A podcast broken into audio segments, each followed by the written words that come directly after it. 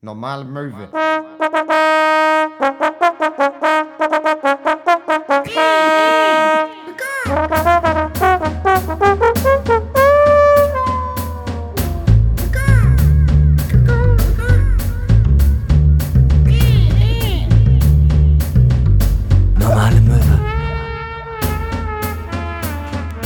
Einen wunderschönen guten Tag und herzlich willkommen zu einer neuen Folge Normale Möwe, die erste Folge nach dem großen Weihnachtsdeal bei Felsenstein, dem Normale Möwe Hörspiel und zwischen den Jahren. Mir gegenüber sitzt Max Schaaf. Und mir gegenüber sitzt Hinnerk Köhn. Hinnerk, es ist die letzte Folge 2019. Das ist ja schon, man wird schon so ein bisschen sentimental, muss ich sagen. Ja, so tatsächlich, also ich bin eigentlich kein großer Freund davon, irgendwie sowas zu sagen wie, das Jahr war so scheiße, ich freue mich aufs Neue oder so, weil immer scheiße jedes Jahr passiert und es passiert auch genauso viel Gutes, aber 2019 war schon echt ein geiles Jahr. Für uns zumindest. Ja, voll. Also wann haben wir überhaupt angefangen, weißt du das noch? Ende April. Ende April, ne? Ich habe nämlich vorhin überlegt, als ich im Urlaub war, hatten wir das noch nicht. Das war irgendwie so Ende April, kurz vor meinem Geburtstag. Ja. Das weiß ich noch. Also irgendwie so um Mitte, Ende April rum haben wir angefangen damit. Ja. Dementsprechend sind wir jetzt 8 Monate dran. Wir haben es wirklich durchgezogen. Jede Woche eine Folge rauszubringen, ohne Sommerpause, ohne Weihnachtspause, ohne alles.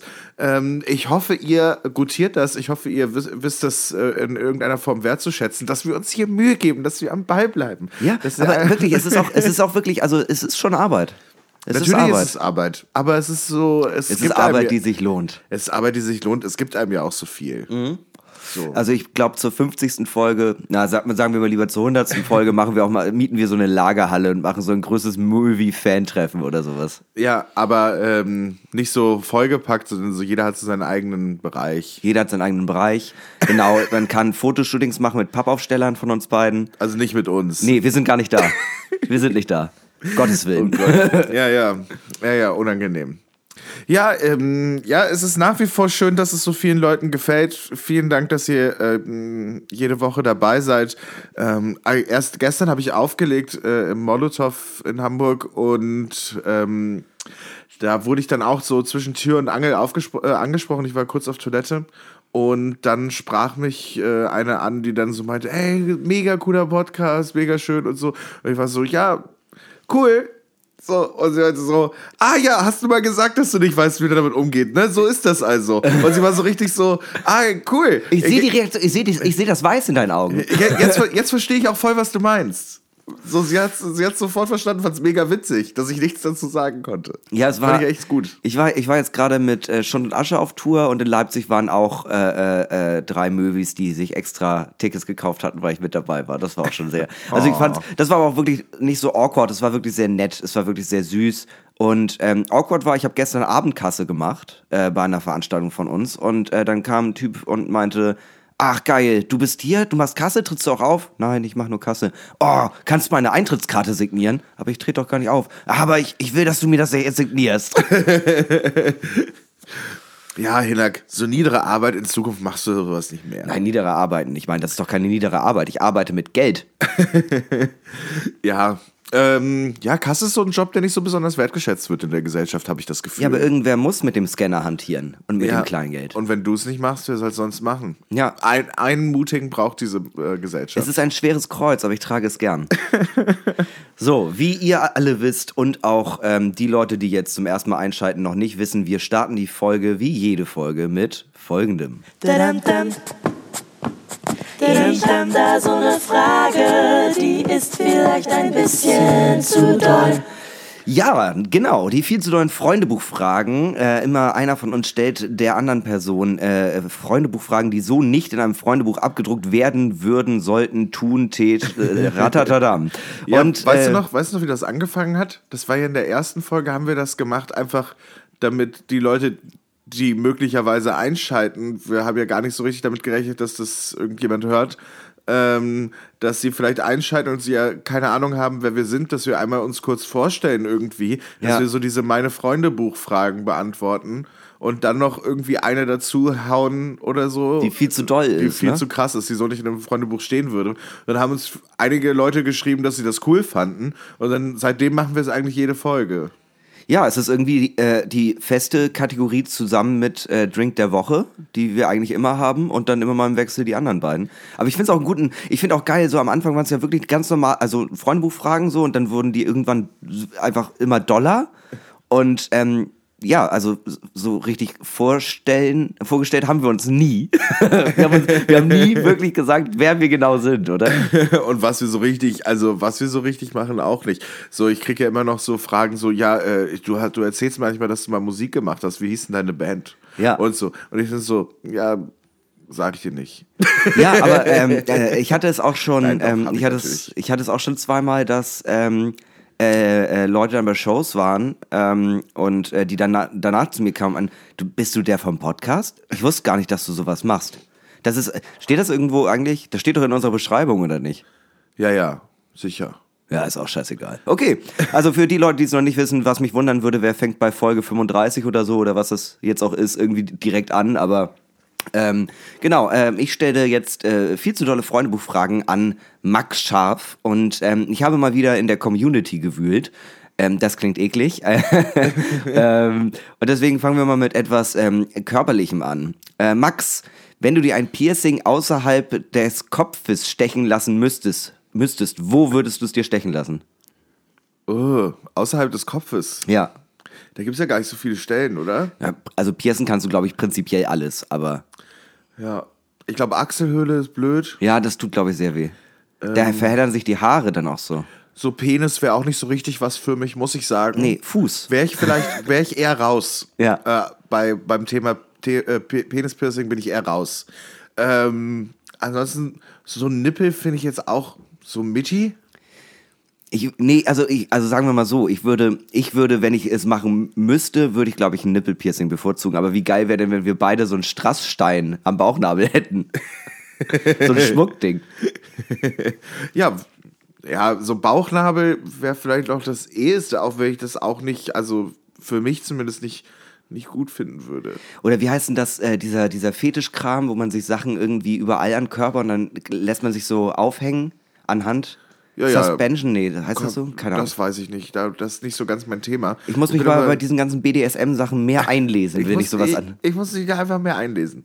Ist ja auch etwas, was mich persönlich interessiert. Ja, schon. Ja, weiß ich nicht. Also, ja, Piercen, ja, keine Ahnung. Ja, komm, Bauchnabel, sag ich. Weil Brust stelle ich mir irgendwie blöd vor. Ja. Und ansonsten, ja, außerhalb des Gesichtes halt, weiß ich, im Gesicht... Ja. Würde ich es jetzt auch nicht unbedingt machen, aber was würdest so ein Ohrring? Also so ein Augenbrauenpiercing sehe ich bei dir jetzt auch nicht, aber einen Nasenring sehe ich bei dir auch nicht so richtig, aber so ein Ohrring könnte ich mir gut vorstellen. Ja. So wie bei Schotti. Ja, genau. So ein Ring halt einfach. Ja, das würde ich ja. Ich wollte immer so einen Nasenring, aber nicht so ein, wie heißt das, Septum, sondern einfach nur auf einer Seite so ein Ring. Ich fand immer, dass das sehr, sehr cool aussah. Ja. Aber diese Steine und so, das fand ich irgendwie immer blöd. Ja, wir haben ja letztens Felix Lobrecht getroffen, da bei der Schund und Asche Show, da war ich ja auch kurz. Und der hat ja auch Ohrringe. Ja. Aber auf beiden Seiten, was ja auch unüblich ist für Männer. Ja, stimmt, aber ich finde, also er kann allgemein irgendwie alles tragen. Ja, er hat schon so seinen eigenen Style. Ja, aber der hat er nicht auch ein Augenbrauenpiercing? Ich weiß es gerade gar nicht. Du erinnere ich nicht mehr, weiß ich nicht mehr. Ich verliere mich immer in seinen blauen Augen, ehrlich gesagt. Ich weiß nicht mehr, ob die blau sind. Ich verliere mich in seinen Augen. Okay, gut. Nächste Frage. Die fand ich ganz schön, weil sie total aus dem Zusammenhang ist. Wer ist dein Lieblingssserienkiller? Oh, Serienkiller. Ja, das ist einfach irgendjemand, der Normale Möwe und alle True Crime Podcasts hört, glaube ich. Oha. Ja, Ich finde halt mega spannend diese ganzen Geschichten, die so mit Sekten zusammenhängen. Ja. So diese Sachen, die komplett ausarten. Wie diese eine Sache, ich meine, in Neuseeland war das? Oder in Australien? Ja. Da ist auf jeden Fall diese Sekte, hat sich da ihren eigenen Bereich so gebaut und irgendwann haben die sich einfach alle getötet. Ja, war das nicht Jonestown? Ja, das wird, glaube ich, nochmal was anderes. Ach nee, oder? Stimmt. Ah, da gab es aber so viel, ne? Also so Sektenkram. Da gibt es echt einige Geschichten. Auch diese Bagdan-Leute, Die waren ja auch so drauf, dass die dann sich auf einmal irgendwie alle, waren sie dann bewaffnet auf einmal. So, das war voll die Peace-Love. Ja, aber was ist, wenn die Apokalypse kommt? Dann musst du dem Krieg halt auch mal ins Gesicht schießen. Naja, den Frieden verteidigen mit Waffen ist generell ein komisches Konzept, würde ich sagen. Ja, aber so von den klassischen Serienkillern, also Serienmördern, hast du kein Favorite. Ach ja, ich weiß nicht, also ich habe mich natürlich schon so, mir fallen jetzt natürlich auch die Namen nicht ein, da hätte ich ein bisschen Vorbereitung für gebraucht. Verstehe ich. Aber so, ich meine so Charles Manson oder so ist natürlich auch super interessant und super berühmt, der hat aber jetzt so ja selber niemanden umgebracht. Nee, er ist ja im Knast, weil er die Aufträge erteilt hat. Ja, genau. Lebt der überhaupt noch? Ich glaube, der ist tot, oder? Ich glaube, der lebt noch. Echt? Weiß ich nicht. Keine Ahnung. Mittlerweile tot. Aber also, ja, ich weiß, was du meinst. Also ich finde so Sektenkram auch mega spannend. Da gibt's auch ganz viel. Da kann ich dir in der Pause nochmal zeigen. Es gab so einen Typen, der hieß mit Nachnamen Applegate, auch super, super weirder Shit. Charles Manson ist vor 2 Jahren gestorben übrigens. Kriegt man nicht mit, ne? Wann ist Michael Jackson gestorben? 2011 oder so, ne? Das ist auch schon echt lange her. Ja, das ist lang her. Ich glaube, meiner ist Jeffrey Dahmer, weil der in allem, was er gemacht hat, irgendwie so eine Spur Melancholie drin hatte. Okay, er wollte Sex-Zombie-Sklaven erschaffen und hat Strichern in den Kopf gebohrt, aber trotzdem, ich fand irgendwie, er wurde geschnappt oder beziehungsweise er wurde angehalten, weil sein Rücklicht kaputt war oder sowas. Und anstatt einfach zu fragen, was ist denn los, Officer, meinte er einfach, endlich ist es vorbei. So, das finde ich irgendwie spannend, so Twisted Mind-Geschichten. Ja, es gibt diese sehr gute Netflix-Serie, wo sie so Serienmörder der Geschichte... Eine der besten überhaupt, Mindhunter. Genau. 2. Staffel ist dieses Jahr rausgekommen. Richtig, richtig geil. Ja, richtig gute Serie. Da geht's so um die Anfänge des Profilings. Mega spannend. Ja. Sehr gute Darsteller. Und da habe ich auch zum Beispiel Ed Kemper erst kennengelernt, der ja super abgefuckt ist. Ja, stimmt, Ed Kemper. Geiler Wikipedia-Artikel. Müsst ihr euch alle mal durchlesen. Ist super krass. Super geil. Ja, habe ich mir auch durchgelesen, als ich die Serie geguckt habe. Immer die Serie, das ist so eine klassische Serie, die guckt man und ist währenddessen die ganze Zeit auf Wikipedia und überprüft. Genau, also du guckst 5 Minuten, dann machst du auf Pause und dann hast du so 16 Tabs offen, weil du im Wikipedia-Game versinkst und einfach die ganze Zeit noch einen neuen Artikel und noch einen neuen Artikel und plötzlich bist du bei irgendeinem Gewehr und dann bist du bei der Schlacht von Troja und dann kommst du da gar nicht mehr raus und das sind 2 Stunden vergangen. Das passiert mir jeden Abend. Ja, ich würde sagen, wir trinken mal ganz kurz einen Helbing. Oh ja, sehr, sehr gern. Prost. Man hat gehört, wir haben heute keine Schottgläser, die sind in der Spülmaschine. Mhm. Liebe Grüße an unseren Sponsor Helbing, das war Werbung gerade. So, und wir kommen dann dementsprechend zur letzten Frage, die sehr, sehr weit gefasst ist, wo ich mich auch gefragt habe, was hat sich die Person da gedacht, weil da findet man keine Antwort, die in 2 Sätzen... obwohl, jetzt fällt mir gerade eine ein, aber trotzdem. Wie würdest du deine Kinder erziehen? Mit harter Hand. Mit harter Hand. Ich dachte auch vorhin so, liebevoll. Aber nein, da steckt ja so viel drin. Meint die Person jetzt Schule? Oder, nee, ich würde meine Kinder schon schlagen. So, was soll man dazu sagen? Du kennst das Kind ja noch nicht mal. Möglichst normal, ja. Das heißt, ich würde natürlich wollen, dass meine Kinder nicht allzu viel von dem Podcast-Fame mitbekommen. Ja. Nein, Quatsch. Ja. Puh. Also, ich glaube, ich würde einfach tatsächlich, also probieren, es möglichst normal, einfach eine normale Kindheit ist das, was, glaube ich, das Go-To ist. So. Aber was heißt denn normal? Deutsch normal? Also, dass das Kind die ganze Zeit Zukunftsangst hat und mit 16 in Therapie geht? Naja, also auf der einen Seite, ich finde es schwierig, so seinen Kindern zu sagen, du kannst alles werden, was du willst. Weil das nicht stimmt halt nicht. Weil du ein Mädchen bist. Oh Gott. Es ist halt effektiv nicht wahr. Weißt du, wenn jeder Profifußballer werden könnte oder Astronaut... Da hätten wir keine Ärzte mehr. Ja. Also es ist ja einfach so. So, Talente, weißt du, natürlich kann man sich viel antrainieren und natürlich kann man mit viel Leidenschaft ganz, ganz viel erreichen. So. Ja. Aber zum Beispiel nicht jeder kann Comedian werden. Ja, weil, aber ich fand das mit dem Profifußballer... Auch wenn man es werden möchte. Ja. Ja, es gibt halt, man braucht irgendwie für alles ein bisschen Talent oder man muss, ich glaube, also nachher als Profifußballer, bist du dann Profifußballer, weil du alles werden kannst. Und dann merkst du, oh, das gefällt mir gar nicht, ich wäre viel lieber Altenpfleger. Kann ja auch sein. Kann echt sein. Ja. Ich glaube halt, man muss so ein bisschen einfach mit der Realität arbeiten. Das fände ich ganz schön. Auch wenn man den Kindern nicht einfach sagen, auf der einen Seite, oh, dir stehen alle Türen offen, weil es ist effektiv nicht so. Mhm. Sondern gerne halt Träume unterstützen, auf jeden Fall. Also jetzt dann nicht irgendwie einen Riegel vorschieben nach dem Motto, oh, das schaffst du eh nicht oder so. Quatsch. Ja, aber wenn so, ne? Aber vielleicht einfach auch mal sagen, ey, wenn du Bock hast, arbeite dran. So, aber es ist halt auch derbe unrealistisch. Aber ich helfe dir gerne auch dabei. Ja. Gar keine Frage. Aber auf der anderen Seite vielleicht auch nicht so hingehen und so sagen, so, weißt du, viele Eltern machen ja auch immer diese Weltuntergangsszenarien auf, wenn ein Kind Scheiße baut. Ja, dann einfach so, ja, dann, weißt du, dann lassen wir dich hier an der Raststätte zurück oder so. Ja. Das ist ja auch, also wie nennt man das? Schwarze Pädagogik. Ja. Ja, es ist ja so. Ja, wir gehen nie, also mit Sachen drohen. Ja. So, wenn du isst jetzt zu Abendbrot, das hat meine Mutter erzählt, oder meine Mutter hat das früher auch immer gerne gesagt, so, sonst kommst du ohne Socken ins Bett. Und das war so eine leere Drohung, weil wir nie mit Socken ins Bett gegangen sind. Aber es war irgendwie so eine spaßhafte Drohung, aber man hat gemerkt, oh, es brennt, es wird mir hier zu heiß. Natürlich esse ich jetzt noch zu Abendbrot und dann gehe ich ins Bett. Ja, oder einfach das, am nächsten Tag schlechtes Wetter wird, ist so die kleinste Form davon, aber halt, du hörst jetzt auf hier zu spielen, sonst lass mich nicht an der Raststätte zurück. Weißt du, was ich meine? Oder, natürlich lass mich nicht an der Raststätte zurück oder das Kind oder was auch immer, aber naja. Ja, wobei, was immer mit harter Hand wirklich durchgezogen war, du bringst jetzt den Biomüll raus und wenn das in 20 Minuten nicht passiert ist, dann kürzen wir deine Fernsehzeit heute. Ui, Alter, ich bin gerannt.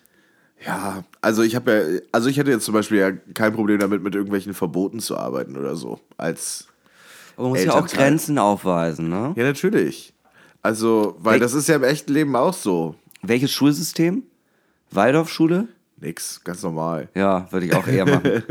Wobei, es gibt jetzt mittlerweile ein paar freie Schulen in Deutschland. Aber ich weiß noch nicht, was ich habe mich damit noch nicht so beschäftigt. Ich habe kein Kind. Es gibt bestimmt viele tolle und gute Sachen und da sind andere auch höchstwahrscheinlich schlauer als wir. Ich glaube nur, dass es halt so fürs Erwachsenwerden eigentlich wichtig ist, in so einer Umgebung einfach aufzuwachsen, die auch scheiße sein kann.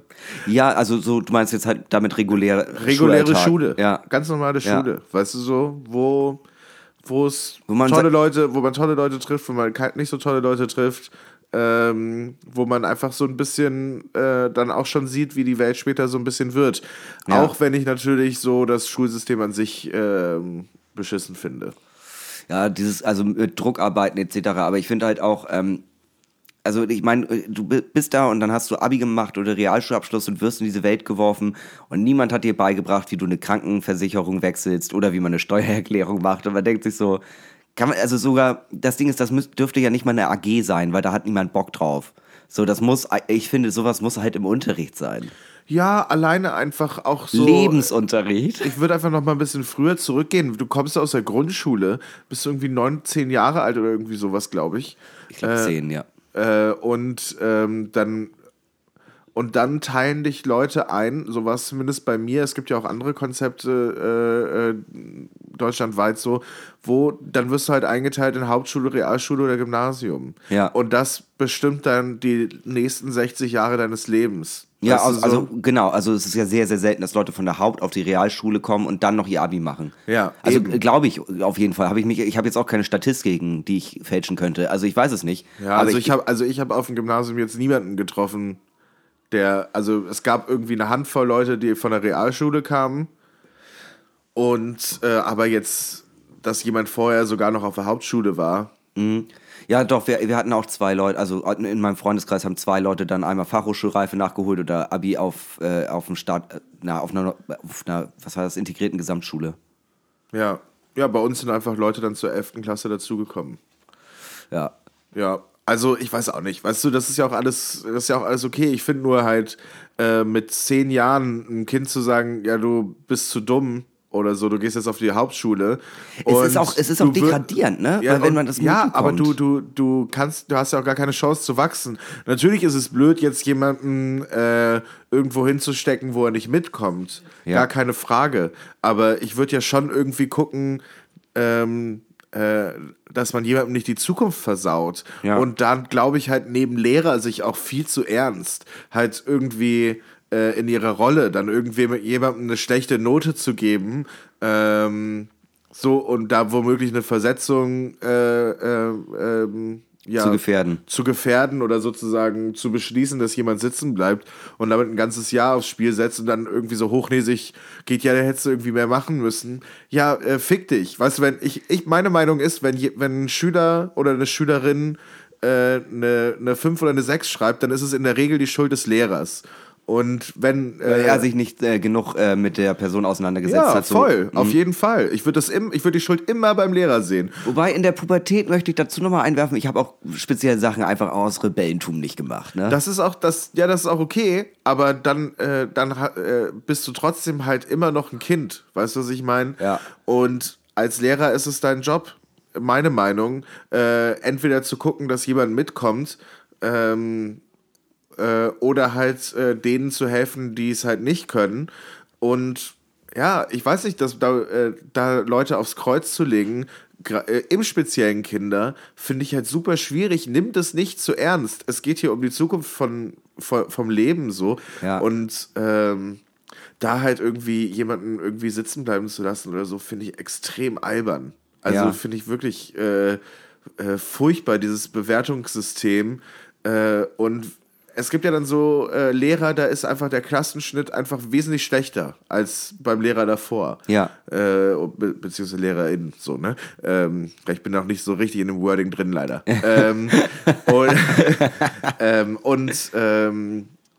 Da würde ich halt die Schuld halt echt beim Lehrer sehen. Weißt du, was geil wäre? Wenn es 6 Fünfen gibt in der Klasse, wenn es eine gibt, okay, aber sobald es 6 gibt, ist es die Schuld des Lehrers oder der Lehrerin. Weißt du, was geil wäre, wenn diese Grundschulzeugnisse handgeschrieben, wenn es die einfach bis zum Abitur geben würde, wo einfach drin steht, irgendwie so, keine Ahnung, früher stand bei mir zum Beispiel drin, mit seinem Humor und seiner Aufmerksamkeit beflügelt Hinnerk die anderen Mitschüler irgendwie zum Weiterlernen oder so ein Kram. Und stell dir vor, im Abitur, obwohl er häufig nach Alkohol riecht und in den 5-Minuten-Pausen 2 Zigaretten raucht, trägt Hinnerk gerade in Geschichte sehr gute Beiträge bei.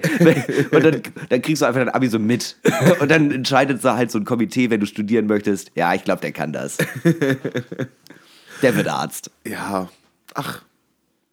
Ich finde einfach nur, es sollten bei Kindern einfach irgendwie andere Sachen gefördert werden. So. Und da ist höchstwahrscheinlich auch so Waldorfschule oder so wahrscheinlich näher dran an dem, was ein gutes Schulsystem teils, sein kann. Ja, es ist teils, ne? Also halt einfach wirklich Talente zu fördern und weißt du, unser Schulsystem ist irgendwie 150 Jahre alt oder so. Dass das nicht das Gelbe vom Ei sein kann, per Definition. Ja. Ich meine, das muss doch jedem klar sein. Das muss doch jedem klar sein, der den Beruf ausübt, dass man das System eigentlich um 180 Grad umdrehen kann und dann ist es auf jeden Fall besser. Also es wird auf jeden Fall nicht schlechter. Das muss doch jedem klar sein. Ja, das stimmt schon. Also ich habe ein paar Freunde, die halt im Referendariat waren und danach erst gemerkt haben, okay, das ist furchtbar, ich mag den Job nicht. Ja, kann ich mir sehr gut vorstellen. Ja, mein kleiner Bruder, der wird jetzt, ist angehender Lehrer. Grüße. Welche Fächer? Geo und Sport. Geo und Sport? Geografie, weil wir haben immer Erde gesagt. Hast du die Hausaufgaben in Geschi? Darf ich abschreiben? Ja. Wir hatten auch Erdkunde. Aber das ist das, was er studiert. So, und der fängt jetzt nicht an mit Referendariat, weil er hat ja seinen Master noch nicht, sondern die haben so Praxismonate erstmal. Ja. Und das fängt er jetzt mit an über nächsten Monat oder so. Ja, also er hockt einfach hinten in der Ecke und alle sind total aufgeregt, weil wer ist der junge Typ? Nee, die müssen schon dann die Unterrichtsvorbereitungen machen und dann auch den Unterricht halten. Achso, und dann sitzt die Lehrkraft, die das überwacht, hinten in der Ecke und alle sind so, okay, lassen wir ihn heute auflaufen oder nicht? Es ist nicht groß anders als ein Referendariat. Nur, dass ich glaube, der einzige Unterschied ist, dass man nicht bezahlt wird dafür. Ach, wie cool. Mega. Germany. Richtig geil. Germany. So. Nee, ist doch gut. Also ich weiß auch nicht. Weißt du, und danach wird er auf jeden Fall schlauer sein, ob er darauf Bock hat oder nicht. Ja. Aber ja, jetzt umzudrehen ist auch ein bisschen weird. Ja. Das ist genau wie wenn du halt Jura studierst und dein zweites Staatsexamen halt zweimal verkackst und dann bist du halt so, ja, okay, was. Ich habe jetzt so gerade meine, ich weiß nicht, wie die Zeiten da sind, ich glaube 6 Semester mindestens, glaube ich. Keine Ahnung. Aber dann hast du einfach, du hast ja einfach Zeit weggeworfen. Ja, voll. Effektiv. Ja. Aber das ist das Leben, ne? Das ist das Leben.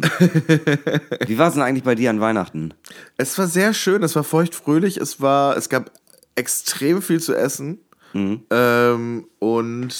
Die Stimmung war sehr gut. Habt ihr gekniffelt? Nee, wir haben aber sehr viele verschiedene andere Gesellschaftsspiele gespielt. Seid ihr so eine Spielefamilie? Geworden.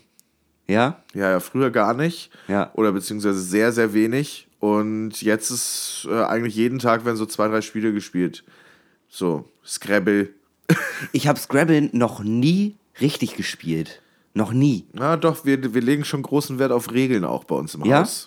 Ja, also sagen wir so, wenn ich mal bei euch wäre und wir würden kniffeln, würde unsere Familienregel, dass bei jedem Kniffel ein Radeberger getrunken wird, wäre das, zieht man das rüber oder braucht ihr die offiziellen?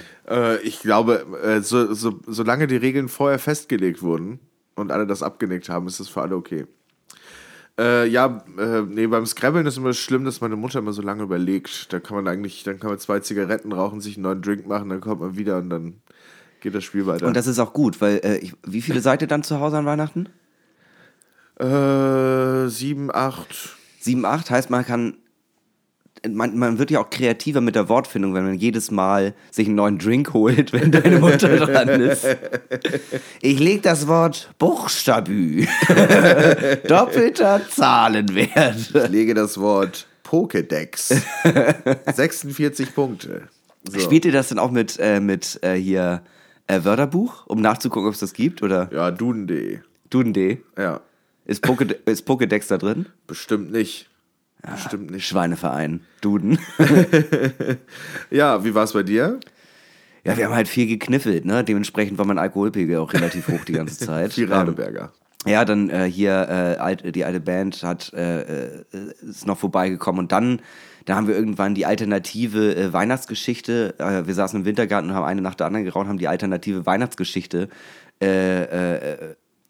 uns ausgedacht, also zum Beispiel die Bongfrau Maria und hatten dann diese Vorstellung wieder einfach so eine Harzerin, gerade an der Bong so übrigens, ich bin schwanger. wow, holy diver, what the fuck.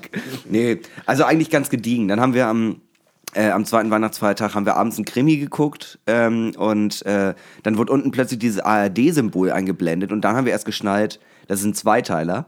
Und dann konnte ich nicht schlafen, weil ich ihn zu spannend fand. Achso, du hättest ja am nächsten Tag weitergucken müssen, oder was? Nee, ich glaube, die Fortsetzung kommt erst Anfang Januar. Was ist das denn für ein Scheiß? Ja, ich weiß jetzt schon nicht mehr genau, was die letzte Szene war. Total dumm. Aber die Frau aus Matrix spielt mit. Trinity.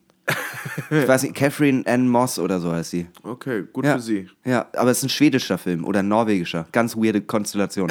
Aber sehr spannend. Gefährliches Halbwissen auf jeden Fall am Start hier. Ja, richtig doll. Nee, kann ich sehr empfehlen. Ich glaube, die hieß Wisting. Also der erste Teil war sehr gut. Mal gucken, wann der zweite kommt. Nee, aber ganz ehrlich, ich finde, Weihnachten ist auch genau wie Silvester eigentlich ein super unspannendes Sujet, also weil, klar, Weihnachten hat noch so ein bisschen mehr den Familienaspekt und so, man kommt irgendwie zusammen und das ist auch alles schön und ist natürlich auch sehr christlich geprägt und bla bla bla, aber ich finde Silvester super, es ist wegen einer Zeitrechnung, die irgendwann mal bestimmt wurde, feiern wir ein neues Jahr und vertreiben alte Geister, die bösen Geister des Vorjahres werden weg und wir begrüßen das neue Jahr und hauen uns einen rein und jagen Raketen in die Luft, also ich weiß nicht, also ich bin auch auf ein paar Partys eingeladen und ich glaube, ich bleibe einfach zu Hause. Ich weiß auch noch nicht, was ich machen soll. Ich bin auch bei ein paar Festivitäten doch eingeladen und ich weiß nicht ganz, ich habe nirgendwo zugesagt, weil ich eigentlich auf nichts Lust habe. Ich habe schon bei Secret Escapes geguckt, das Steigenberger Hotel in Hamburg hat ein Wellnessangebot. Ich habe schon überlegt, ob ich das buche und dann einfach den Tag im Steigenberger verbringe. Ich bin seit 2 Tagen konstant auf Skyscanner unterwegs und gucke so nach so Last-Minute-Flügen, ob ich irgendwo hinfliegen soll. Und ich einfach jetzt so kurz vor knapp einfach am Montag noch irgendwo hinfliege oder auch am Dienstag noch. Und dann einfach irgendwo sein und dann am nächsten Tag oder übernächsten Tag wieder zurück. Ja, also das Ding ist, und wir wissen beide, wie es am Ende darauf hinausläuft, irgendwann hängen wir doch wieder besoffen auf irgendeiner Party rum, weil es ist einfach super traurig, alleine Silvester zu feiern. Ja, ist schon sad. Und auch hinterher sozusagen so, ja, auch das war, auch dieses Silvester, das habe ich einfach verschlafen, auch ich habe gar nicht gemerkt. Ja, aber es ist genauso schlimm wie, ich war auf einer Silvesterparty und es war die beste ever. So, also, weil es gibt, es gibt immer eine Silvesterparty, die nie übertroffen wurde, und dann gibt es Leute, die in genau derselben Konstellation das jedes Jahr wieder versuchen, aber es wird nie wieder so gut. Also es ist immer bei solchen Feiern. Ja, da ist was dran. Und ich habe keinen Bock auf Bleigießen, ich habe keinen Bock auf Böllern oder gibt's so. Gibt's auch nicht mehr. Ach stimmt, ist verboten, ne? Ja. Nee, aber weiß ich nicht, also am liebsten... Ich weiß gar nicht genau, ich kann meine Wünsche so schlecht definieren. Ich glaube, jetzt aktuell würde ich gerne einfach auf meiner Couch hängen, Film gucken, Rotwein trinken und warten, bis das Böllern vorbei ist und ins Bett gehen. Ich würde gerne mit einer Flasche Wein aufs Meer gucken. Oh, schön. Sowas. Oh, schön. Und hast du auch jemand dabei, der dich in den Arm nimmt? Die Flasche Wein. Nicht mal in meinem Traum hat jemand Bock, mit mir an Silvester ans Meer zu fahren. In meiner Fantasie. Wir können jetzt zu meiner Mutti fahren. Das ist eine gute Idee. Finde ich auch. Lass machen. Ich habe gerade nichts Besseres vor.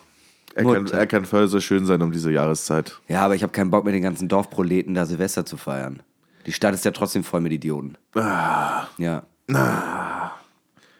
Die coolen Leute... Die wohnen ja jetzt in Hamburg oder woanders. Aber vielleicht kriegt man ja noch ein Hotel irgendwo am Meer. Ja, Timmendorfer Strand. Ja, so Timmendorfer Strand. Da ist so bestimmt nicht, entweder ist nicht viel los oder nur alte Leute. Heiligenhafen. Heiligenhafen hat einen Saunabereich in der Bretterbude, da war ich mal. Das ist ganz schön da. Das wäre doch was. Wir beide, Heiligenhafen, Silvester, schön mit Sekt und dann ab in die Sauna und schön mal ausschwitzen. Einfach mal so ein bisschen Genesung und mal was. Das Leben ist schlecht, aber heute wollen wir fröhlich sein. Max, du blutest am ganzen Körper. Nein, das ist der Rotwein.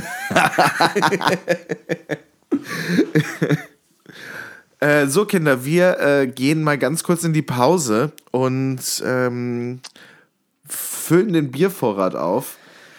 Ich brauche auf jeden Fall noch so einen Verteilerschnaps, glaube ich. Um es mit Hinnerks Worten aus der ersten Folge zu sagen, wir befeuchten unsere Lippen und dann werden wir eure Gehörmuschis ausschlecken. Bis gleich. So, damit herzlich willkommen zu unserer neuen Rubrik Stiftung Möwi-Test. Unsere Rubrik, in der wir beide eine Woche lang Sachen testen, damit ihr es nicht machen müsst. Die letzte Woche hat Hinnerk für uns Speed ausprobiert und getestet. Hinnerk, wie fällt dein Fazit aus? Ich finde es erstmal, hat es auf jeden Fall... Also ich schlafe nicht, ich schlafe sehr wenig, ich schlafe fast gar nicht, ich schlafe nie, ich schlafe eigentlich gar nicht. Es ist schon... Ich bin da, ich bin die ganze Zeit total da und ich merke einfach, ich bin 100% Energie. Ich lebe einfach die ganze Zeit. Ich lebe, du kannst dir gar nicht vorstellen, wie ich lebe. Ich lebe die ganze Zeit. Das klingt doch eigentlich gut. Hast du auch irgendwelche negativen Auswirkungen erlebt von... Negativ? Ja, man kann sagen, der Droge Speed. Negativ, nein, eigentlich ist nichts negativ. Also ich habe überhaupt nichts bemerkt, was irgendwie negativ sein könnte. Ich mache das ja jetzt seit einer Woche und ich habe mir fällt überhaupt nichts auf. Also es ist einfach Sex ist komisch, aber es ist da. Negative Punkte habe ich eigentlich gar nicht. Mein Kiefer tut ein bisschen weh, aber ansonsten ist eigentlich alles super. Was ist denn so die normale Menge an Speed, die man so konsumieren sollte, falls man sich dazu entscheiden würde, diesen doch illegalen Weg zu gehen? Ich habe jetzt über die Tage immer von dem, was du mir gegeben hast, ungefähr halt das so aufgeteilt und das ist leer. Es ist leer seit gestern. Das waren ja 10 Gramm. Ja. Das ist jetzt nun doch schon ganz schön... Nee, das ist genau richtig. Das ist genau richtig. Du musst es ja auch merken, du musst es ja auch spüren. Du musst es in dem Moment einfach fühlen, du musst es leben. Speed ist keine Droge, Speed ist ein Lebensgefühl. Ist ein Lebensgefühl? Ja. Und wir vergeben ja bei unserer Rubrik Stiftung Möwi-Test Sterne. Ja. Wie viele Sterne von 5 würdest du geben? Ich habe Angst, dass es aufhört. Jetzt gerade 5, vielleicht danach so 2. Gut, alles klar. Was sollen wir für euch sonst noch testen? Schreibt's uns gern. Wir sehen uns nächste Woche wieder, wenn es wieder heißt Stiftung Möwi-Test. Bis dann. Bis dann!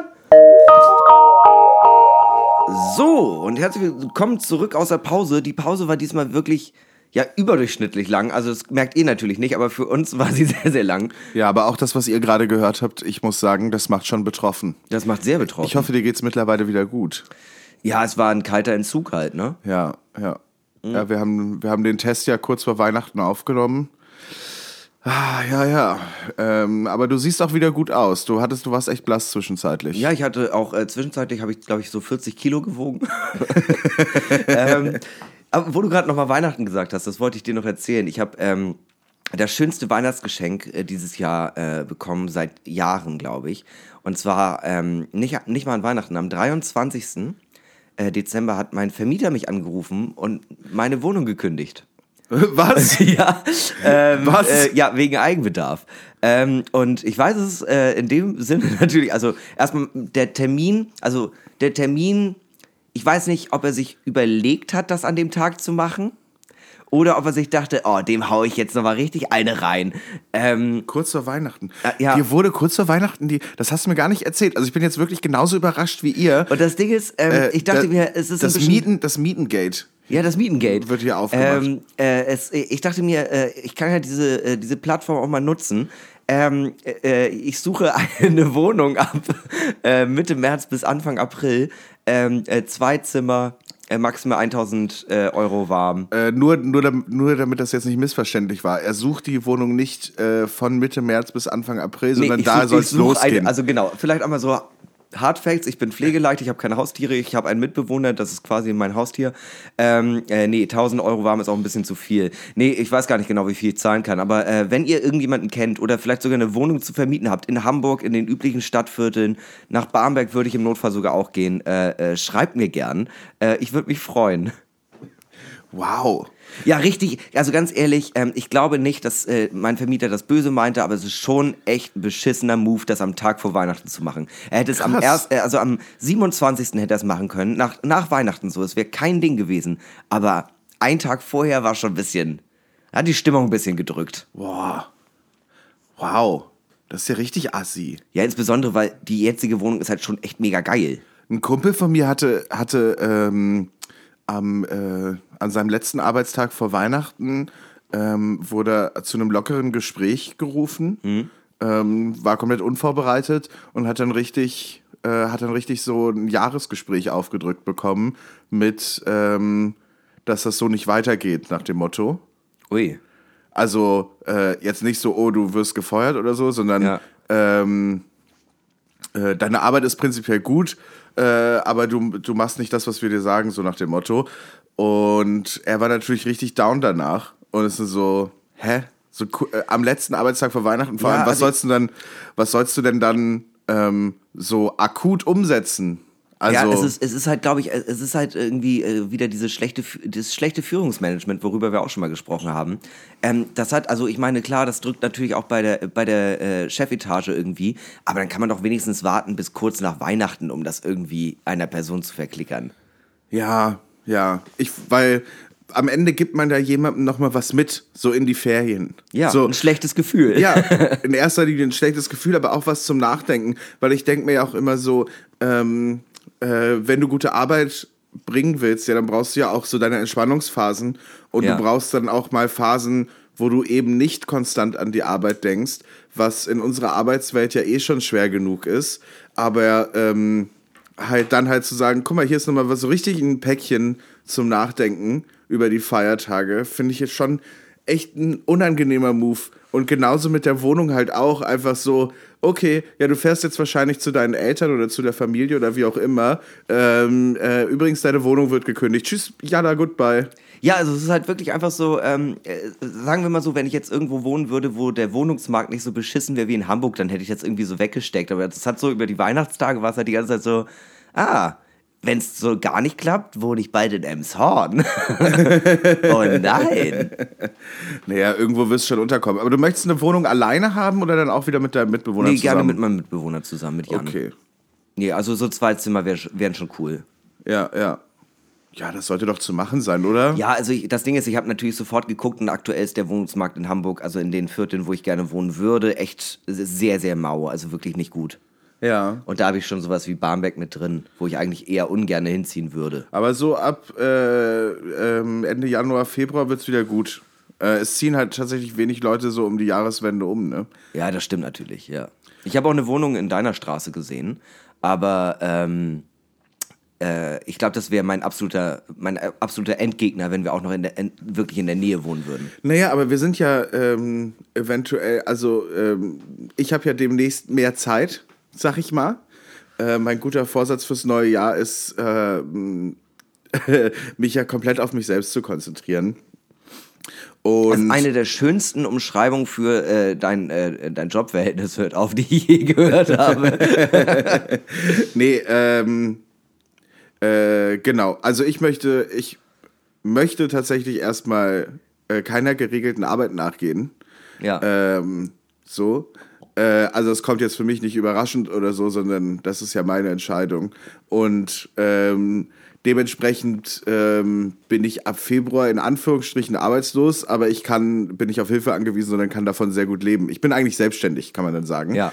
Und ich bin ab Februar selbstständig und warte sozusagen darauf, dass mir jemand meinen Traumjob anbietet oder so. Weiß ich jetzt auch nicht. Das ist so richtig privilegiert eigentlich. Ja, ne? ja, kann man sagen, ne? Aber ich gucke erstmal einfach, ich lasse erstmal viele Dinge auf mich zukommen und lege es jetzt nicht darauf an, irgendwas zu finden oder so, sondern möchte halt mal so gucken. Was kann ich alles noch machen? Ich habe mir einfach viel Kreativität fürs neue Jahr vorgenommen und viele Dinge auszuprobieren und zu gucken, jetzt wo wir auch so ein bisschen hier auch so eine Plattform haben, wo man Leuten was zeigen kann, dann einfach mal so ein paar Sachen auszuprobieren. Ja, zum Beispiel dieses Hörspiel, was wir gemacht haben, ist ja auch so eine kleine Sache, die man einfach mal ausprobiert und guckt, ob das Leuten gefällt. Weißt du, und solche Sachen in diese Richtung, solche Special-Angelegenheiten, würde ich einfach weiterhin gerne ausprobieren. Ab März bin ich ja auch komplett selbstständig. Dann können wir ja mal überlegen, ob wir auch mal so eine schöne Daydrinking-Folge machen. Wir treffen uns um 10 und dann machen wir die Sektfrühstück-Folge. Ganz im Gegenteil hatte ich gedacht, wenn wir beide selbstständig sind, kann man ja auch zusammen selbstständig sein. Weißt du, was ich meine? Wenn du in derselben Straße wohnst, kann man so Coworking-Space-mäßig arbeiten. Weißt du, was ich meine? Man kann sich viel mehr treffen und Ideen austauschen. Dafür muss ich aber auch nicht in derselben Straße wohnen. Nein, müsstest du nicht. Aber es wäre trotzdem es wäre mir eine große Freude, dich in der direkten Nachbarschaft zu haben.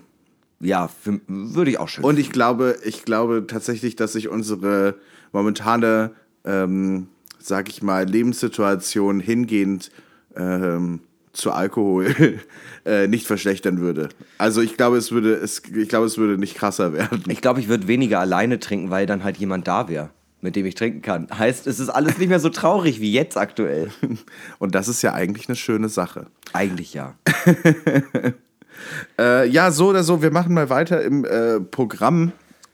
Und zwar hatten wir uns überlegt, dass es ist die letzte Folge 2019, wir befinden uns ja im Jahr des Podcasts und im nächsten Jahr befinden wir uns ja im Jahr der Möwe. Und wir dachten, wir beschließen dieses Jahr mit einem kleinen Jahresrückblick und wir machen unsere persönlichen Jahrescharts. Ja, und zwar die Top 5 2019. Das kann aber alles sein. Es kann ein Film sein, eine Serie, ein persönliches Erlebnis, was weiß ich. Genau. Und so machen wir das. Und wir gehen einfach runter, oder? Von 5 auf 1. Ja. Möchtest du anfangen? Ja, 5. Meine absolute Lieblings- und einsame Inselband Black Keys haben ein neues Album rausgebracht, Let's Rock. Das definitiv nicht mein Lieblingsalbum von denen ist, aber es hat natürlich trotzdem meine Ohren geschmeichelt. Ja, das kann ich gut nachvollziehen. Wirklich sehr, sehr gutes Album. und auch tatsächlich meine meistgehörte Band dieses Jahr gewesen, glaube ich. Also auch aufgrund dieses Albums. Ja. Bin da wirklich nochmal so richtig in einen Tunnel reingezogen worden, weil ich es echt richtig gut fand, von vorne bis hinten. Und normalerweise werden wir anders in den Tunnel reingezogen. Dann mache ich auch mal mit Musik weiter und ich würde da einfach einen Song nehmen und den auch auf die unterschätzte Songs-Playlist setzen. Ja, sehr gern. Und zwar der Song Raucher von dem Künstler Future Franz. Sehr, sehr gutes Lied. Sehr, sehr, sehr gutes Lied. Ja. Wirklich richtig, richtig gut. Der war jetzt, glaube ich, hat jetzt auf der ganzen Tour die Orsons supported. Und wirklich, also Future Franz, auch gerade dieser Song, extrem gut. Ich mag ja auch sehr gern diese kleine Stelle, ich glaube, es ist nach dem ersten Refrain immer dieses Woo! Das löst in mir einfach so ein inneres Feuerwerk aus, weil es so ein bisschen so total, es passt irgendwie gar nicht rein, aber es unterstreicht irgendwie, die Message des Songs. Platz Nummer 4. Ja, ist bei mir tatsächlich mein Urlaub. Ich war zweimal im Urlaub, aber ich war zum ersten Mal in Polen und muss ehrlich sagen, ich bin sehr begeistert gewesen. Polen ist ein wunderschönes Land, sehr, sehr freundliche Menschen, geile Trinkkultur. Ich war in Danzig mit meinem Mitbewohner Jan und wir waren nur 5 Tage da. Ich hätte es gerne noch ausgeweitet. Wirklich mega geil. Also wir waren, das ist genau wie in Österreich. Niemand guckt einen an, wenn man morgens schon Bier in der Fresse hat. Das hat einfach irgendwas. Also ich war noch nie in Polen, beziehungsweise ich war schon mal in Polen, aber ich habe jetzt in Polen noch nie Urlaub gemacht oder so. Wieso warst du dann in Polen? Drogendeals, andere Sachen. Nein, ich habe mal in der Stadt gespielt, ich habe jetzt den Namen vergessen, mit meiner alten Band und die war praktisch auf der Grenze zwischen Deutschland, Tschechien und Polen. Ich glaube, Zittau. Kann das sein? Ja, und das kann sein. Da konnte man von einer Straße, halt rüber nach Polen. Und dann direkt nach Tschechien und dann wieder zurück nach Deutschland. Genau. Ja. Und da konnte man, und da haben wir dann Zigaretten. Danke, Europäische Union. Da sind wir dann ein bisschen rumgefahren und haben Zigaretten gekauft und so. Ja. Naja. Aber ich war jetzt so noch nie in Polen. Ja. Krakau soll sehr schön sein. Können wir ja auch mal hin. Ja, finde ich auch. Da gibt es ein gutes Jazzfestival, habe ich jetzt mehrfach gehört. Ah. Das ist doch schön. Möwenurlaub. Möwenurlaub. Das wäre doch mal eine schöne Sache. Ach ja, das wären schöne Special-Folgen. Wir beide im Urlaub. Auf Jazzfestivals. Weil wir so intellektuell sind. Ja, total. Hörst du Jazz? Ab und an. Ja, selten auch. Ja, ja, also ich mag so französischen Jazz mäßig.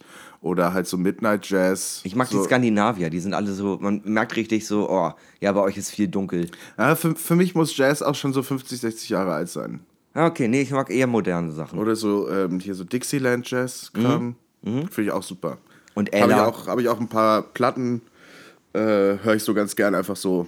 Das ist gut zum Lesen, da kann man sich kann man hören und sich auf andere Sachen konzentrieren. Ich habe auch viele Freunde, die auf Jazz immer arbeiten. Ja. Weil es kann auch Jazz, also guter Jazz funktioniert leise im Hintergrund und laut als Konzert. Ja, als ich für meine Abschlussprüfungen gelernt habe, habe ich auch die ganze Zeit Jazz gehört. Ich höre tatsächlich beim Lernen oder beim Schreiben oder beim Arbeiten immer so ganz stumpfen Elektro. Das treibt und man muss sich auf gar nichts konzentrieren. Ich finde Jazz super. Also tatsächlich. Bei mir ist auf Platz 4 eine Serie, eine absolute Serienempfehlung, die Serie Barry. Noch nie von gehört. Das ist... Weiß nicht, ich glaube, es ist eine HBO-Serie. Und zwar geht es da, kann man leider nur auf Sky gucken. Ein Freund von mir stellt mir seinen Sky-Account zur Verfügung, den ich auf einem Gerät dann gucken kann. Und da habe ich die Serie Barry gesehen. Und in der Serie Barry, ich sag mal ganz kurz so grob, worum es geht. Es ist ein Auftragskiller, der... Doch, davon habe ich gehört. Okay, super. Lass mich mal ganz kurz erzählen, worum es geht. Entschuldigung. Es ist ein Auftragskiller, der jemanden umbringen soll, ja. Und dann macht er diesen Typen ausfindig in L.A., ja, der Stadt, in der sich Hollywood auch befindet. Und macht dann diesen Typen ausfindig und der ist ja angehender Schauspieler und ist in so einer Theaterklasse sozusagen, wo man Schauspielunterricht mäßig. Und dort macht er ihn auffindig und verfolgt ihn da rein und steht dann überraschenderweise halt mitten in dieser Schauspielklasse und wird dann irgendwie durch Irrung und Wirrung auch auf die Bühne gebeten und so und stellt dann fest, Schauspiel, das ist meine Leidenschaft. So, und ja, dann bringt er den Typen halt nicht um, sondern der wird dann auch so ein bisschen sein Mentor mäßig, was dieses ganze Schauspielding angeht. Und er will dann raus aus dem Auftragskiller-Business. Die wollen ihn aber nicht raushaben und gleichzeitig stellt sich für ihn heraus, man kann so von der angehenden Schauspielerei tatsächlich nicht wirklich gut leben. Und deshalb fährt er da so ein bisschen zweigleisig und ist einfach eine super Serie. Ja, ich habe leider kein Sky, aber ich wollte mir die auch immer mal angucken. Wurde mir jetzt schon doch empfohlen, ich habe den Titel bloß vergessen. Ja, richtig gut. Aber Sky lohnt sich mittlerweile ja wirklich. Also hier die 3. Staffel True Detective gibt's nur bei Sky. Ja. Game of Thrones gab's ja auch bei Sky. Und hier Kidding, die Serie mit Kidding, Jim Carrey. Es gibt tatsächlich sehr viele, sehr gute Sachen. Silicon Valley ist auch sehr zu empfehlen. Ja. Eine der lustigsten Serien, die es wahrscheinlich die letzten Jahre gab. Ja, also echt extrem viele gute Sachen da. Allerdings muss ich auch sagen, wenn man das wirklich alles so gucken möchte, wo ich sagen würde, das lohnt sich, dann muss man schon echt auch Geld in die Hand nehmen und dann finde ich es wieder unangenehm. Ja, das stimmt. Also das stimmt. Dieses Ding, weißt du, für Netflix zahlst du irgendwie 10er oder was? Weiß ich jetzt gar nicht so ganz genau. Ich weiß das auch. Ich zahle das zwar, aber ich weiß nicht so richtig, weiß gar nicht, wie teuer das ist. Und und das ist, weißt du, aber du hast da halt so viele Filme und so viele Serien, ja. Und wenn du irgendwie bei Sky den Scheiß kaufst, so, ich glaube, dann hast du halt nur Serien oder nur Filme oder dann einige Sachen nicht. Ja, es gibt also, mein Mitbewohner hat irgendwie Sky Ticket und da sind irgendwie dann begrenzt, ich habe das auch nicht ganz verstanden, irgendwie, man kann das nur auf einem Gerät gucken oder so. Und dafür darfst du dann aber auch nur Serien gucken und keine Filme. Ich hab's jetzt irgendwie weird. Das ist irgendwie ganz weird. Aber mein Kumpel, der hat halt alles von Sky, halt auch diese ganzen Sportsachen und so. Und ich bin ja auch Fußballfan so und von dem her lohnt sich das dann halt für mich schon. Auch wenn ich für ihm jetzt dafür, dass er mir das auf einem Gerät zur Verfügung stellt, eigentlich genauso viel zahle wie für Netflix. Aber ist schon okay. Ich habe letztens ganz kurz Lifehack-Tipp. Der Probemonat bei Maxdome kostet 6,99 und man kriegt obendrauf 2 Fahrten bei der Deutschen Bahn und pro Fahrt im Wert von 70 €. Echt? Ja. Oh. Ja, mit sowas kenne ich mich aus. Oh, hello. Naja, das ist doch gut. Genau, jedenfalls die Serie Barry. Wir machen weiter mit Punkt 3. Ja, ist bei mir ein Konzert und mein Highlight, ist eigentlich schwierig, weil ich 2 Highlight-Konzerte hatte, aber das eine war auf jeden Fall Faber in dieser Clubtour. Das fand ich extrem geil, nur er und sein Drummer Tillmann. Und es war ein extrem langes Konzert, sie haben eine Pause gemacht, es war sehr, sehr intim, irgendwie 120, 150 Leute maximal.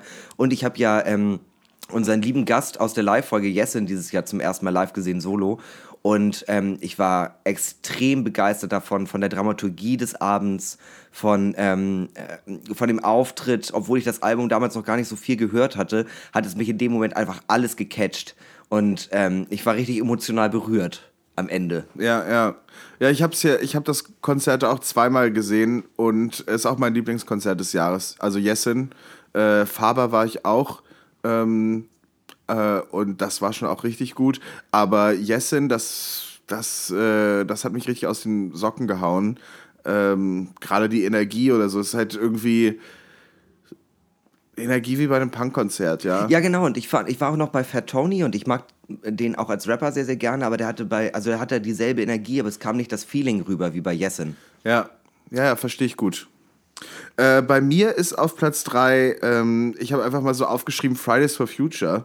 Was ich damit meine, ist so die Bewegung an sich und dass ich so für mich so eine positive Politisierung spürbar gemacht hat. Also so einfach, dass ich, weißt du, man redet ja auch so wenig über so positive Dinge in der Gesellschaft, die so passieren. Ja. Und für mich ist dieses Ding einfach, wenn du jetzt so 5, 6, 7, 8 Jahre zurückgehst oder so, hat man schon von vielen Leuten so ein bisschen das Gefühl gehabt, es ist so eine konservative Generation wächst irgendwie ran, die so irgendwie halt so zurückhaltend ist und so Merkel auch irgendwie ganz gut findet, was ja auch okay ist, so kann ja jeder gut finden, was er will, aber ich denke immer so, ja, irgendwie du bist so jung und statt irgendwie rauszugehen, spielst du lieber irgendwie Trivial Pursuit mit deinen Freunden zu Hause. So. Ja, ich weiß, was du meinst. Also das ist prinzipiell, was ja auch meine Generation betrifft, viele eher ein bisschen ruhiger geworden sind in dem, was sie machen. Und dieses Saufen-Party machen ist ein bisschen zurückgegangen, was irgendwie eigentlich in den Nullerjahren relativ krass war. Ja, ja. Aber weißt du, was ich zu dem, bei Fridays for Future, ich weiß nicht, also es ist eigentlich ganz schlimm, meine erste Assoziation ist Dieter Nuhr. Weil Dieter Nuhr ist ja so unfassbar ekelhaft geworden. Ich fand ihn früher wirklich witzig. Und der ist mittlerweile ja einfach nur ein populistisches Arschloch geworden. Gerade was so bei Fridays for Future angeht. Ja. Es ist halt immer dieses, oh, ihr lasst nichts verbieten. Und ich denk einfach so, du warst mal ein politischer Kabarettist. Ja, und jetzt machst du halt nur noch Dreck. Dieter Nuhr ist so der Inbegriff oder die Personifikation von diesem Begriff von okay Boomer. Ja, aber richtig doll. Richtig doll, stimmt. Ja. Oh, also wirklich, ich fand den früher auch wirklich lustig, aber das ist ja einfach nur noch, das ist die Traurigkeit der Person. Der Typ ist gevattertot.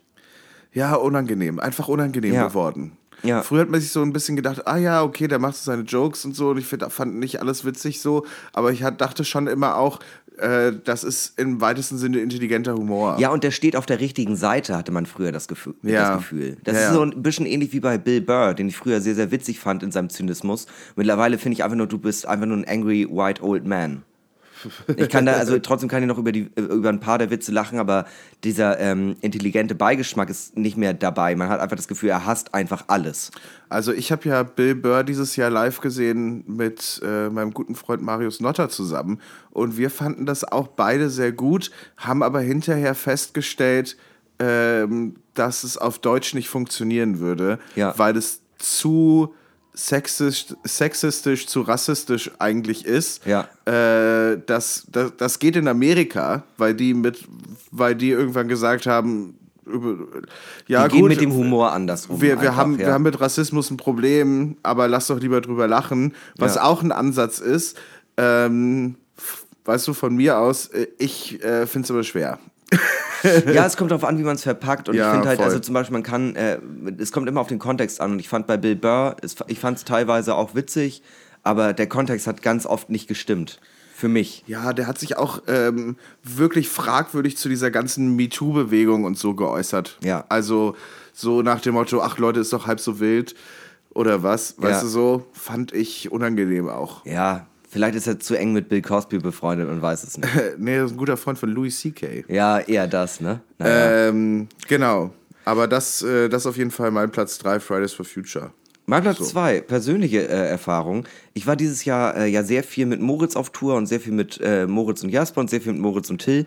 Und mir ist aufgefallen, dadurch, dass ich ja irgendwie ein bisschen zurückstecken musste mit Touren und so durch die Arbeit, wie sehr mir das gefehlt hat. Also, und es macht immer so Spaß und egal wie verkatert ich dann da irgendwie Auto fahre und egal wie anstrengend das ist und egal wie scheiße das Publikum mich am Ende findet, am Ende bleibt immer irgendwie so diese Euphorie vom, ich bin gerade irgendwie unterwegs und mache irgendwie das, wo ich irgendwie viel mehr dafür brenne. Also das hat lange gedauert, aber ich habe jetzt für mich irgendwie klar gemacht, oder irgendwie verstanden, das ist schon das, was ich möchte, auch wenn es anstrengend ist, auch wenn ich oft auf die Fresse fliege, aber das ist irgendwie so, quasi, das hat mir dieses Jahr am besten gefallen und das ist mein Ziel für 2020, dass ich das verbessere. So ein Jahr, in dem man sich findet, 2019, oder? Ja, finde ich. Schon. Aber ich hoffe, es geht euch auch ähnlich einfach, dass ihr aus dem Jahr nicht nur Schlechtes mitnehmt. Es ist ja so einfach und es ist auch so klassischer Internethumor, immer so alles Kacke zu finden und immer so, 2019, verpiss dich endlich und worst year ever und bla bla bla. Ich weiß, alles ist scheiße, alles ist immer scheiße, aber weißt du, finde doch always look on the bright side. Wenn ich mal überlege, was für depressive Phasen ich noch hatte, als wir mit dem Podcast angefangen haben und wie sich das jetzt im Verlauf des Jahres einfach deutlich gebessert hat, bin ich schon, also da merke ich schon, das war für mich persönlich ein Gewinnerjahr. Es ist unsere persönliche Therapiestunde hier. Ja, schon ein bisschen, ne? Ja. Dann können wir ja bald mal über das Verhältnis zu meinem Großvater reden. Bei mir auf Platz 2, ich mach's mal ganz kurz, der Hanuta-Riegel. Ich finde, es ist mit das Beste, was mir passiert ist dieses Jahr. Wirklich? Ich finde den nicht spannend. Ich finde den super. Ich finde, es war eine life-changing Experience. Ich war ja vorher, ich dachte am Anfang des Jahres, der Knoppersriegel kam raus, besser kann es nicht werden. Das ist so, als würdest du mir 2012 sagen, Alter, es gibt jetzt Snickers-Eis. Really? Ja, Mann. Und es ist einfach so gut. Ich habe das meinen Kollegen an der Arbeit halt so gesteckt, so einer, es gibt einen Hanuta-Riegel, kannst du eine Box Hanuta-Riegel für alle mitbringen, so... Und ja, dann hat meine Kollegin eine Box Hanuta-Riegel mitgebracht und seitdem ist alle 2 Tage eine Box Hanuta-Riegel an der Arbeit. Wow. Es ist wirklich, Leute, falls es noch nicht probiert hat, es ist eine der besten Sachen, die 2019 passiert ist. Okay, ganz kurz, kulinarisch habe ich jetzt gar nicht über diese Liste nachgedacht. Ich habe dieses Jahr zum ersten Mal, also außerhalb der Liste, dann bin ich eher schon bei Top 6, aber ich habe dieses Jahr zum ersten Mal Shakshuka probiert. Das ist ja mega lecker. Shakshuka kannte ich schon, aber Shakshuka ist tatsächlich sehr, sehr lecker. Ja, das ist auch gar nicht schwer. Bei uns in der Gegend machen gerade so ein paar israelische Restaurants auf, was ich sehr gut finde, da ich großer Hummus-Enthusiast bin. Ja, verständlich. Und Shakshuka ist auch sehr, sehr gut. Israelische Küche an sich ist einfach großartig. Ist einfach so Sharing, alles kommt so in die Mitte. Und wobei, voll schön. Wir waren ja einmal zusammen in dem einen israelischen Restaurant und dieses Baba Ganoush, diese rauchige Aubergine ist es, glaube ich. Ja, ja, stimmt. Boah, Alter, das ist mir zu doll. Also du kannst nicht in etwas beißen, was nicht die Konsistenz von Schinken hat und es schmeckt wie Rauchschinken. Also das ist irgendwie... Ja, ja. Gerade die ersten Male ist es so ein bisschen, als würde man so einen Aschenbecher mit einem Stück Brot ausschaben. Ja, also wirklich. Also, ey, für alle, die es mögen, hey, weird kink, but okay. Aber meins ist es nicht. Okay, kommen wir zu Platz 1. Platz 1 bin ich sehr pragmatisch, tatsächlich normale Möwe. Ja, bei mir auch. Okay, tschüss, bis nächste Woche. Ja, wirklich, also ich hab's ja, glaube ich, auch schon mal hier gesagt, seit 8 Jahren stehe ich auf der Bühne und versuche irgendwie Leute damit zu überzeugen, was ich mache. Jetzt laber ich besoffen in ein Mikrofon und plötzlich interessieren sich Leute dafür. Nein, aber es ist sehr, sehr schön. Es macht mir immer Spaß, ich habe immer Bock auf die Folgen und das Feedback ist balsam für meine Seele. Ja, es ist wirklich extrem schön. Also es ist einfach schön, irgendwie an jedem Zeitpunkt des Tages auf sein Handy zu gucken und irgendjemand schreibt einem was Nettes. Einfach ja, so, als würde man irgendwie mehrfach am Tag so eine kleine Grußkarte bekommen, die einem sagt... Du bist okay. Und so, sogar wenn uns jemand, also mir haben auch 2-3 Mal Leute halt einfach auch ehrliches Feedback gegeben, so hey, das fand ich irgendwie nicht so gut oder die Folge fand ich ein bisschen zu albern oder da wart ihr zu besoffen oder was weiß ich. Aber es ist trotzdem irgendwie so, hey, danke. Vielen Dank für dein Feedback. Ich glaube, es liegt daran, dass man der Person in dem Moment auch nicht in die Augen blicken muss. Ich glaube, wenn einem jemand das persönlich sagen würde, sowohl positives als auch negatives Feedback, ist es immer irgendwie komisch. Mhm. So, ja. Yeah. Ich habe auch das Gefühl, dass ich es viel besser annehmen kann, wenn mir das jemand schreibt, als wenn mir das jemand sagt. Obwohl ich tatsächlich das persönliche Feedback, da erinnere ich mich viel mehr dran. Ja, das stimmt. Also das stimmt. Weißt du so, wenn mir jemand eine Nachricht schreibt, habe ich es traurigerweise relativ schnell wieder vergessen, dass ich die bekommen habe. Aber wir trinken auch sehr, sehr viel. Das stimmt. Ja. Aber wenn es mir so jemand sagt, einfach so zwischen Tür und Angel oder was weiß ich was, dann... behalte ich das echt eine ganze Weile bei mir. Ja, so. Ja. Auch wenn ich nicht so richtig weiß, wie ich damit umgehen soll. Ja, aber ist bei mir ja ähnlich. Aber apropos Feedback, wir geben ja auch immer Feedback für eine spezielle Sache und zwar geben wir Feedback für Folgendes. Der Drink der Woche. Genau, der Drink der Woche. Wir stoßen einmal ganz kurz an. Mhm. Mhm. Ja, sehr plumper Klang erstmal. Es ist ein bisschen plumper als sonst. Mhm. Ui. Uiuiui. Eieiei.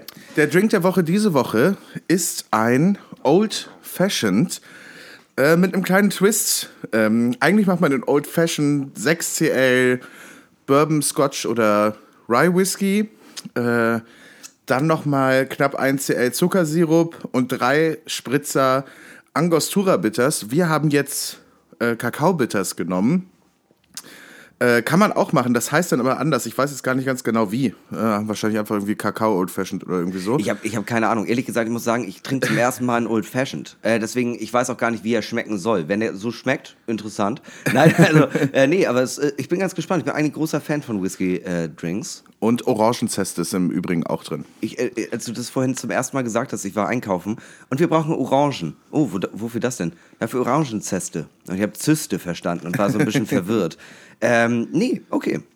Also genau, nochmal ganz kurz zum Drink. Es ist praktisch der Urvater aller Cocktails. Es ist der Überlieferung nach der erste Cocktail, der ursprüngliche Cocktail.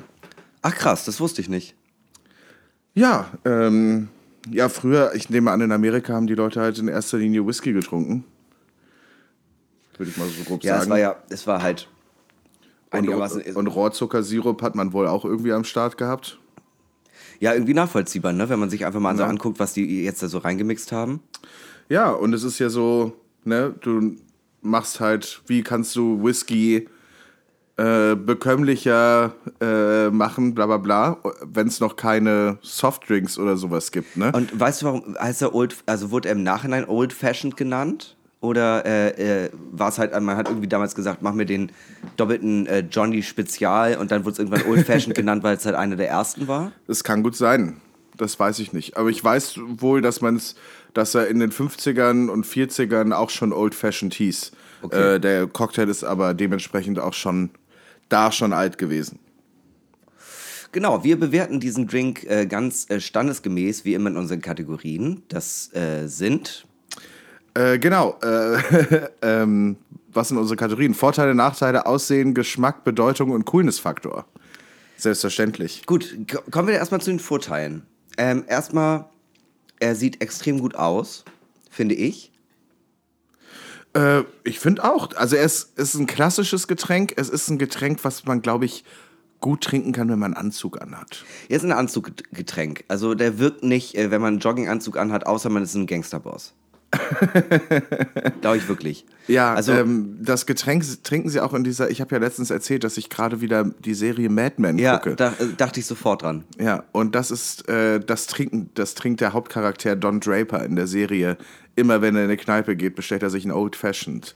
Und der Vorteil ist auch, glaube ich, dadurch, dass es so ein Standard-Cocktail ist, den kriegst du überall, oder? Also du brauchst ja nicht viel dafür. In der Cocktailbar kriegst du den. Also wenn eine Cocktailbar, wenn sich eine Cocktailbar nennt, dann kriegst du auch eine Old Fashioned. Aber du kriegst den nicht so im öffentlichen Handel? Nee, das glaube ich nicht. Okay. Ich hätte gedacht, den kriegst du überall, wenn das so ein Standardding ist. Aber es ist halt kein Mojito oder so, ne? Ich könnte mir vorstellen, dass sie dir den in der Koralle zum Beispiel machen. Weißt du, in unserer Lieblingskneipe, wo wir hingehen. Da könnte ich mir gut vorstellen, dass sie den machen. Ich habe ihn da noch nicht getrunken, aber die haben natürlich alles da, um den zu machen. Die Nacht ist jung. Wir können ja gleich nochmal hin. Das ist eine gute Idee. Ich habe gerade nochmal nachgeguckt, dass der Cocktail kommt aus dem 18. Jahrhundert schon. Ach krass, okay. Ja. Erinnert mich auch vom Geschmack halt ein bisschen an eine härtere Version von Southern Comfort.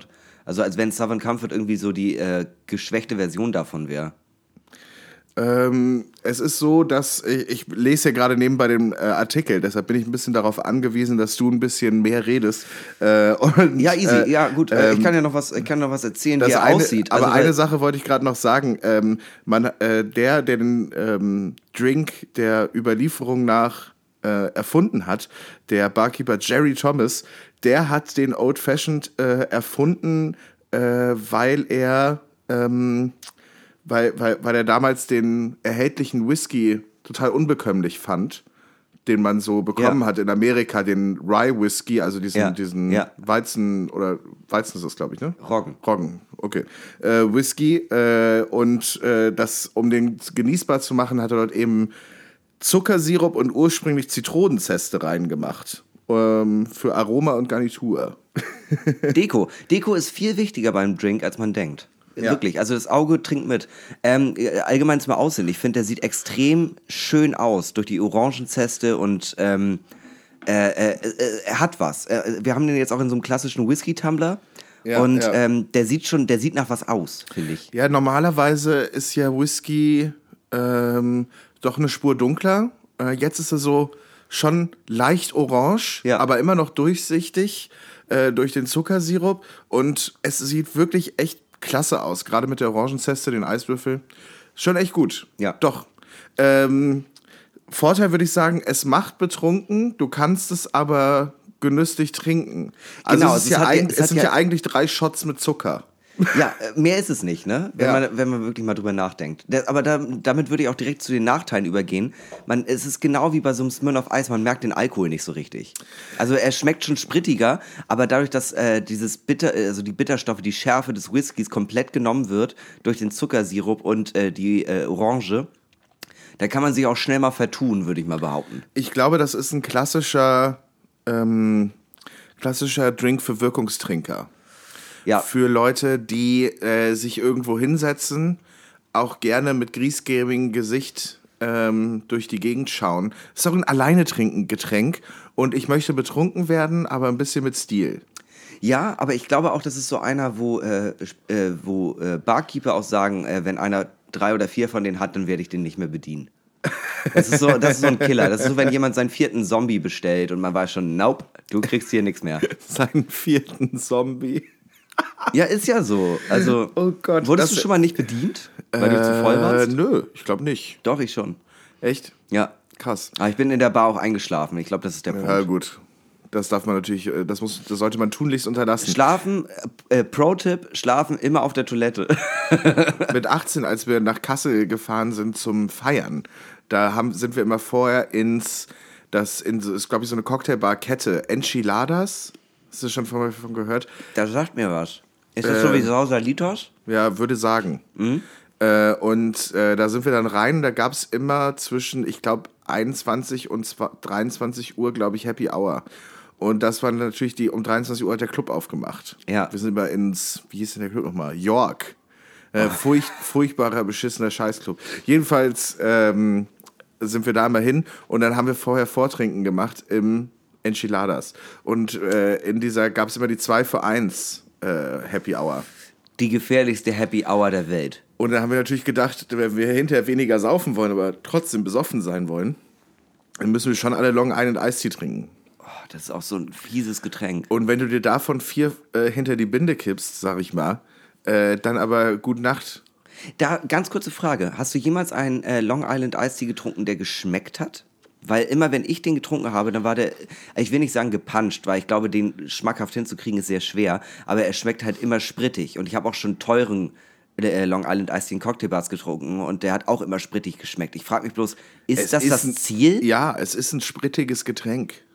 Okay, also das ist einfach nur möglichst viel Alkohol in sich reinzuscheuern, ja. In den Korpus zu rammen, ja. Aber halt mit ein bisschen Süße dabei. Ich muss ehrlich sagen, als wir den damals gekauft haben, da war das auch, es war ein Qualitätsmerkmal, dass es so geschmeckt hat. Ja, wenn das nach starkem Alkohol geschmeckt hat. Nach starkem Alkohol geschmeckt hat, dann weißt du, du hast was für dein Geld bekommen. Das ist ein Jugendding.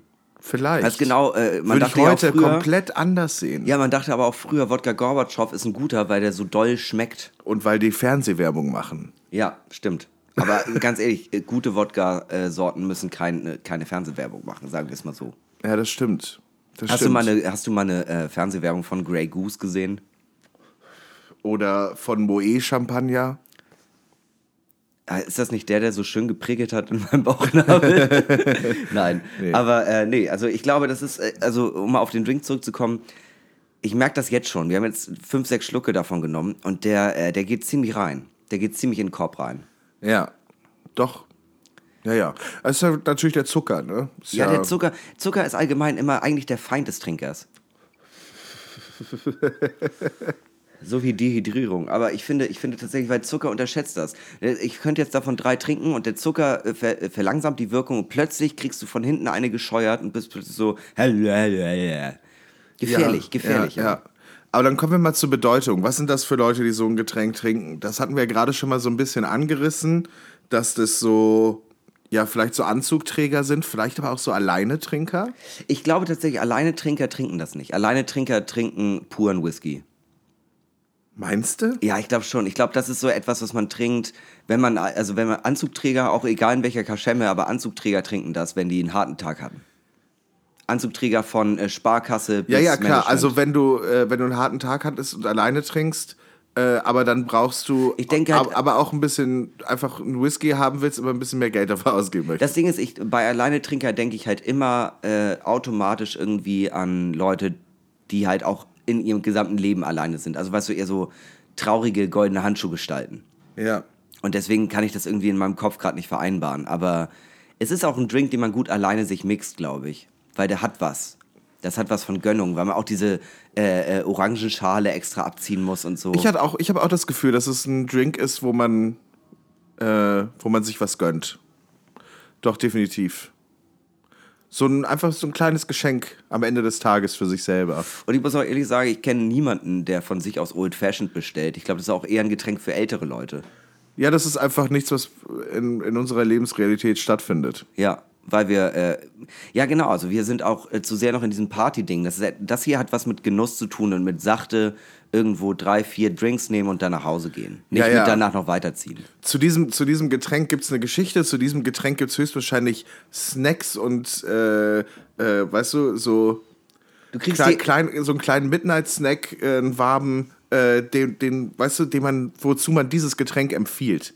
Weißt du sowas? Ja, das ist genau zu einem Zombie gibt's sowas nicht. Nee. Weißt du, oder zu irgendeinem anderen Cocktail. Wenn du den Caipirinha bestellst, dann kriegst du halt Erdnüsse gereicht. Ja, und nicht aber das sind ja diese Assi-Cocktails, die man eigentlich zum Feiern trinkt. Und, genau. Und in einer gehobenen Cocktailbar trinkst du ja des Genusses wegen. Und dazu werden Käsewürfel serviert.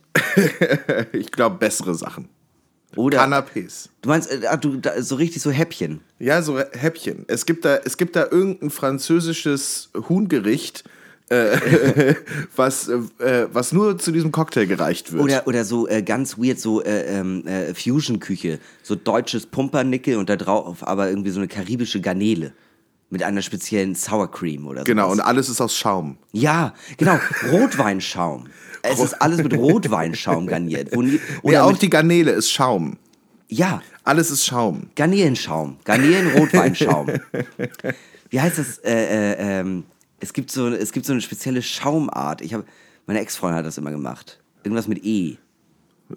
Keine Ahnung, was Scheiß drauf, ist auch vollkommen egal. Nee, Eischaum nicht. Aber sie hatte so eine extra Maschine dafür und ich war immer total begeistert. Das war am Ende einfach Schaum ohne Geschmack. Aber es sah mega geil aus. Ja, ich weiß, was du meinst. Ja. Dann kommen wir zum Coolness-Faktor. Espuma heißt das. Espuma. Ja. Richtig geil. Interessant. Noch kein Geschmack, gehört. Mega nice. Coolness-Faktor. Es schwankt sehr zwischen ein bisschen traurig, weil alleine Trinkergetränk, aber halt also super stilvoll, ne? Also ich muss ehrlich sagen, wir sitzen hier beide im Hemd, aber ich fühle mich schon ein bisschen schlecht, dass ich keine Krawatte anhab. Ja, ich trage auch zu meinem Hemd heute klassisch eine Jogginghose. Ja, aber ich finde es irgendwie, dass der Stilbruch an sich ist schon ein Statement. Finde ich vollkommen in Ordnung. Nee, aber ich finde... Ich finde es mega cool. Ich finde es richtig cool, gerade weil du den höchstwahrscheinlich in jeder Cocktailbar irgendwie bekommen kannst, wenn du danach fragst. Aber er wird selten bestellt. Und wenn dann auch halt irgendwie von einer gewissen Art Leute, glaube ich. Und ich kann mir auch gut vorstellen, dass Old Fashioned so ein bisschen ist wie eine Tomatensuppe. Wenn die Tomatensuppe gut ist, dann, weißt du, das ist doch so die Faustregel, wenn im italienischen Restaurant die Tomatensuppe gut ist, dann kann man dann ist der Laden allgemein in Ordnung. Und ich glaube auch, das ist so ein Drink, wo die Barkeeper immer noch eher, wo jeder Barkeeper seinen eigenen Old Fashioned hat, irgendwie mit einer speziellen eigenen Note. Ja, Old Fashioned ist ja auch nicht einfach nur ein Getränk, sondern Old Fashioned ist auch eine Machart. Ja. Also, es gibt auch Old Fashioned mit Tequila zum Beispiel oder mit anderen Spirituosen, weil das ist eine Art, den zu machen, einfach mit Sirup und Zeste und so, ne? Und halt eben Bitterstoffe. So, und da könnte ich mir schon vorstellen, dass es einfach auch ein Statement ist. Ja, aber ich kann mir auch wirklich sehr gut vorstellen, dass es Barkeeper gibt, die einen Signature Old Fashioned haben. Genau, die dann einfach sagen, so wie wir jetzt. Wir nehmen jetzt die Kakaobitter. Genau. So, und die haben so mixen das vielleicht noch mit anderen Bitterstoffen oder was weiß ich. Ja. Oder weißt nehmen ganz speziellen Zuckersirup. Also, genau, also da sind wir wieder Caipirinha Mojito, da kannst du nichts mit falsch machen, aber Old Fashioned, da gibt jeder Barkeeper dem Drink seine eigene Note. Ja. Dass jeder weiß, das ist einer von Lars Danielsen. So nach dem Motto. Das finde ich gut. Vor allem Lars Danielsen. Was ist das für ein Weiß für ich Name? Nicht. Ja, ich hatte sofort im Kopf so einen Typ mit Herrendutt und blonden Bart. Und der auch die ganze Zeit so Showbarkeeping macht. Aber sein Old Fashioned ist sehr speziell. Kann nicht jeder bestellen. Er sieht, ob Leute den brauchen. Weil sonst dürfen sie ihn nicht kriegen. So, liebe Möwis, so ergibt sich für uns für den Old Fashioned eine Gesamtwertung von 4,4 Punkten. Oh, finde ich ordentlich. Hat aber auch verdient, der Coolness-Faktor hat viel rausgehauen, ja. Der Geschmack und auch die Vorteile.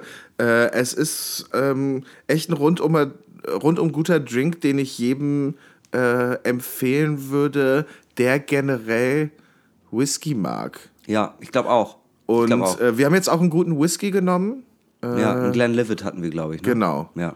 Also wirklich guter Whisky und das ist so, das macht viel aus, so, ne? Ich glaube, wenn du sagen wir mal so, das ist kein Cocktail, wo du jegliche Spirituose nehmen kannst und dann mixt du es halt auf, sondern da ist der Whisky halt das A und O für das gesamte Getränk. Genau. Weil die Orange und auch die Bitterstoffe und auch der Sirup wird das nicht verbessern, wenn der Grundstoff der Whisky scheiße ist. Es ist ja wie beim Rum-Cola, weißt du, ja. So Rum-Cola kannst du erstmal jeden Rum nehmen. Also, ne, ist scheißegal, ob der jetzt 8 Euro oder 25 Euro kostet. Ja.